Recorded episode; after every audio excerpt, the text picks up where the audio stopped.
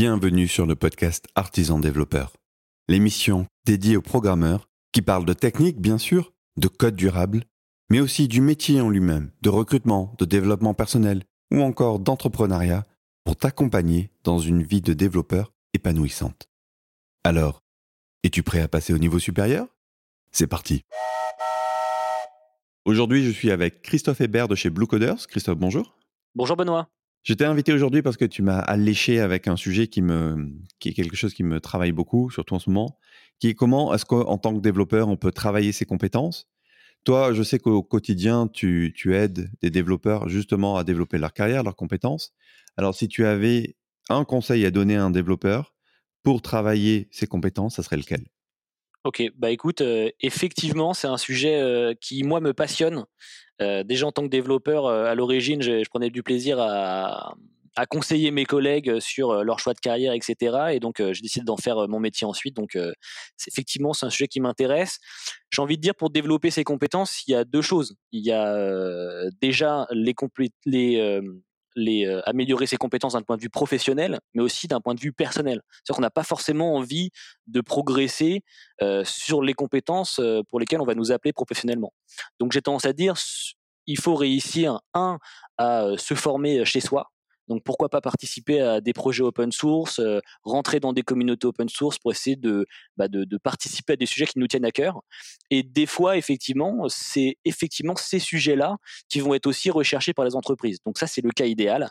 Et maintenant, d'un point de vue professionnel, je pense que c'est très important en fait et surtout pour les juniors, c'est que quand on regarde des personnes qui ont vraiment réussi leur carrière et qu'on dépile un petit peu quels ont été leurs choix, on se rend compte que c'est des personnes qui ont toujours euh, priorisé la montée en compétences dans le, les jobs qu'ils ont acceptés.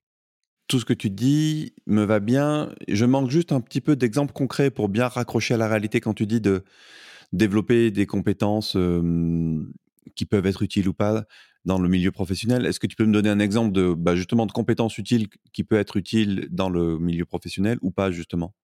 Absolument. Par exemple, euh, si je veux euh, participer à la réalisation du framework Vue.js, qui est un framework front, disons que je suis un développeur front-end, euh, je vais développer avec la communauté Vue.js le, le, framework et je vais, je, vais, je vais faire en sorte que, que ce framework prenne en maturité. Et d'un autre côté, il va y avoir des jobs dans lesquels je vais pouvoir faire valoir cette compétence.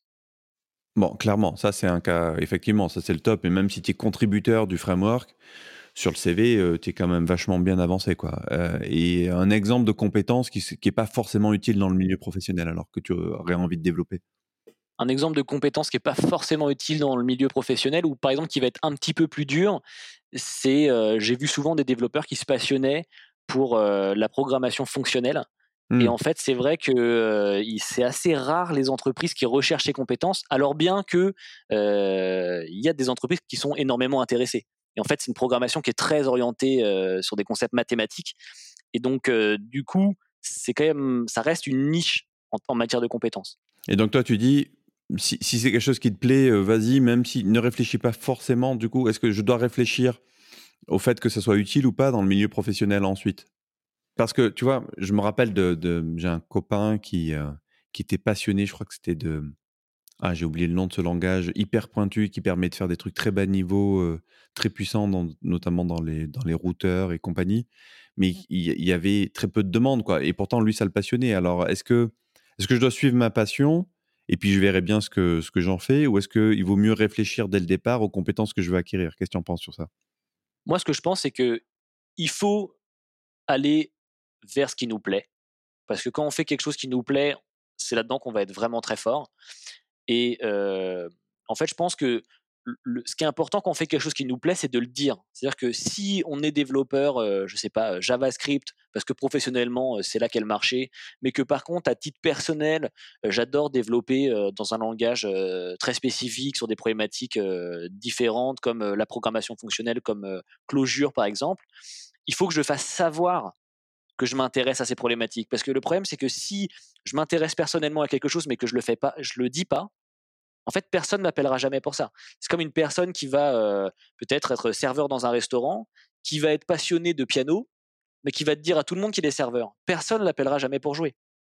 Et donc c'est important, c'est que si on se consacre à quelque chose personnellement, à des compétences précises, il faut quand même le faire savoir parce qu'il se peut qu'il y ait des gens qui soient intéressés par ces compétences-là un jour.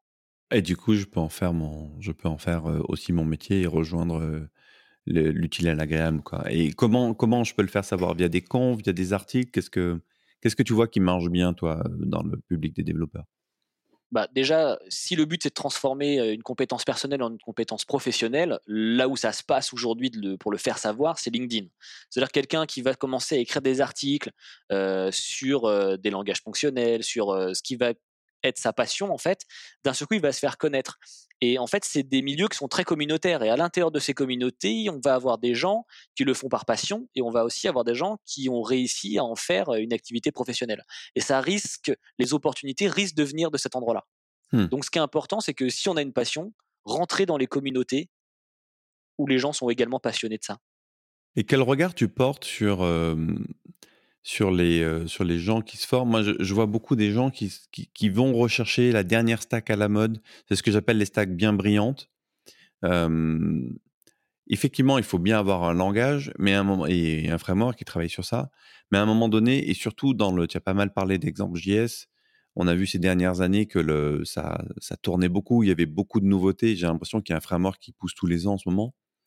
Quel regard tu portes sur cette espèce de, de tendance de d'avoir le dernier framework JS à la mode dans son projet?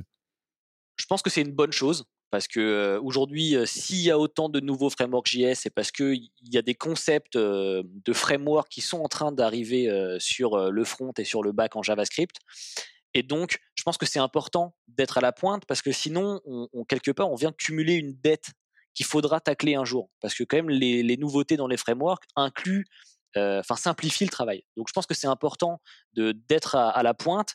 Après, euh, le côté euh, dès lors qu'il y a un nouveau framework qui sort, je refonds tout. Non, ça c'est pas une bonne chose parce que ça devient antiproductif. On est quand même aujourd'hui professionnellement les entreprises qui vont chercher à être à la pointe, c'est quand même des entreprises qui vont chercher à avoir une grosse agilité, une grosse adaptabilité. on n'a pas le temps, ces entreprises n'ont pas le temps de tout refaire à chaque fois qu'il y a une nouvelle version d'un framework qui sort. Et comment tu vois évoluer les choses? Est-ce que tu vois que, hum, en gros, est-ce que chaque, chaque framework, euh, notamment les frameworks JS, vont venir répondre à une problématique particulière et auront leur existence légitime? Ou est-ce qu'à un moment donné, tu, tu, vois une forme de, de, côté très darwinien où il seuls quelques-uns survivront, voire euh, peut-être un seul à terme? Comment tu, vois le, comment tu vois les choses? Bah, Je crois qu'on y est. Aujourd'hui, je crois qu'on y est. Hein. Ce, moment-là, il est, quand même arrivé. Euh, pendant longtemps, on avait euh, Angular qui sortait avec plein de petits frameworks qui gravitaient autour. On avait Ember.js qui donnait l'impression qu'il allait réussir à, mettre les gens d'accord.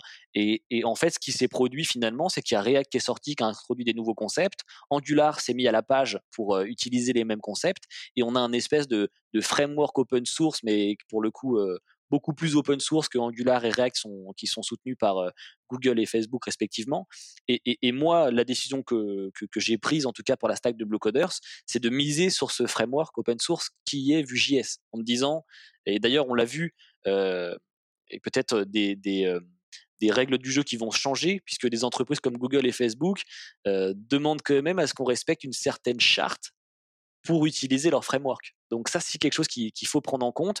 Euh, et, donc moi, j'ai l'impression qu'on y arrive à cette fin euh, un peu darwinienne, où en fait, on a euh, Angular contre React et Vue.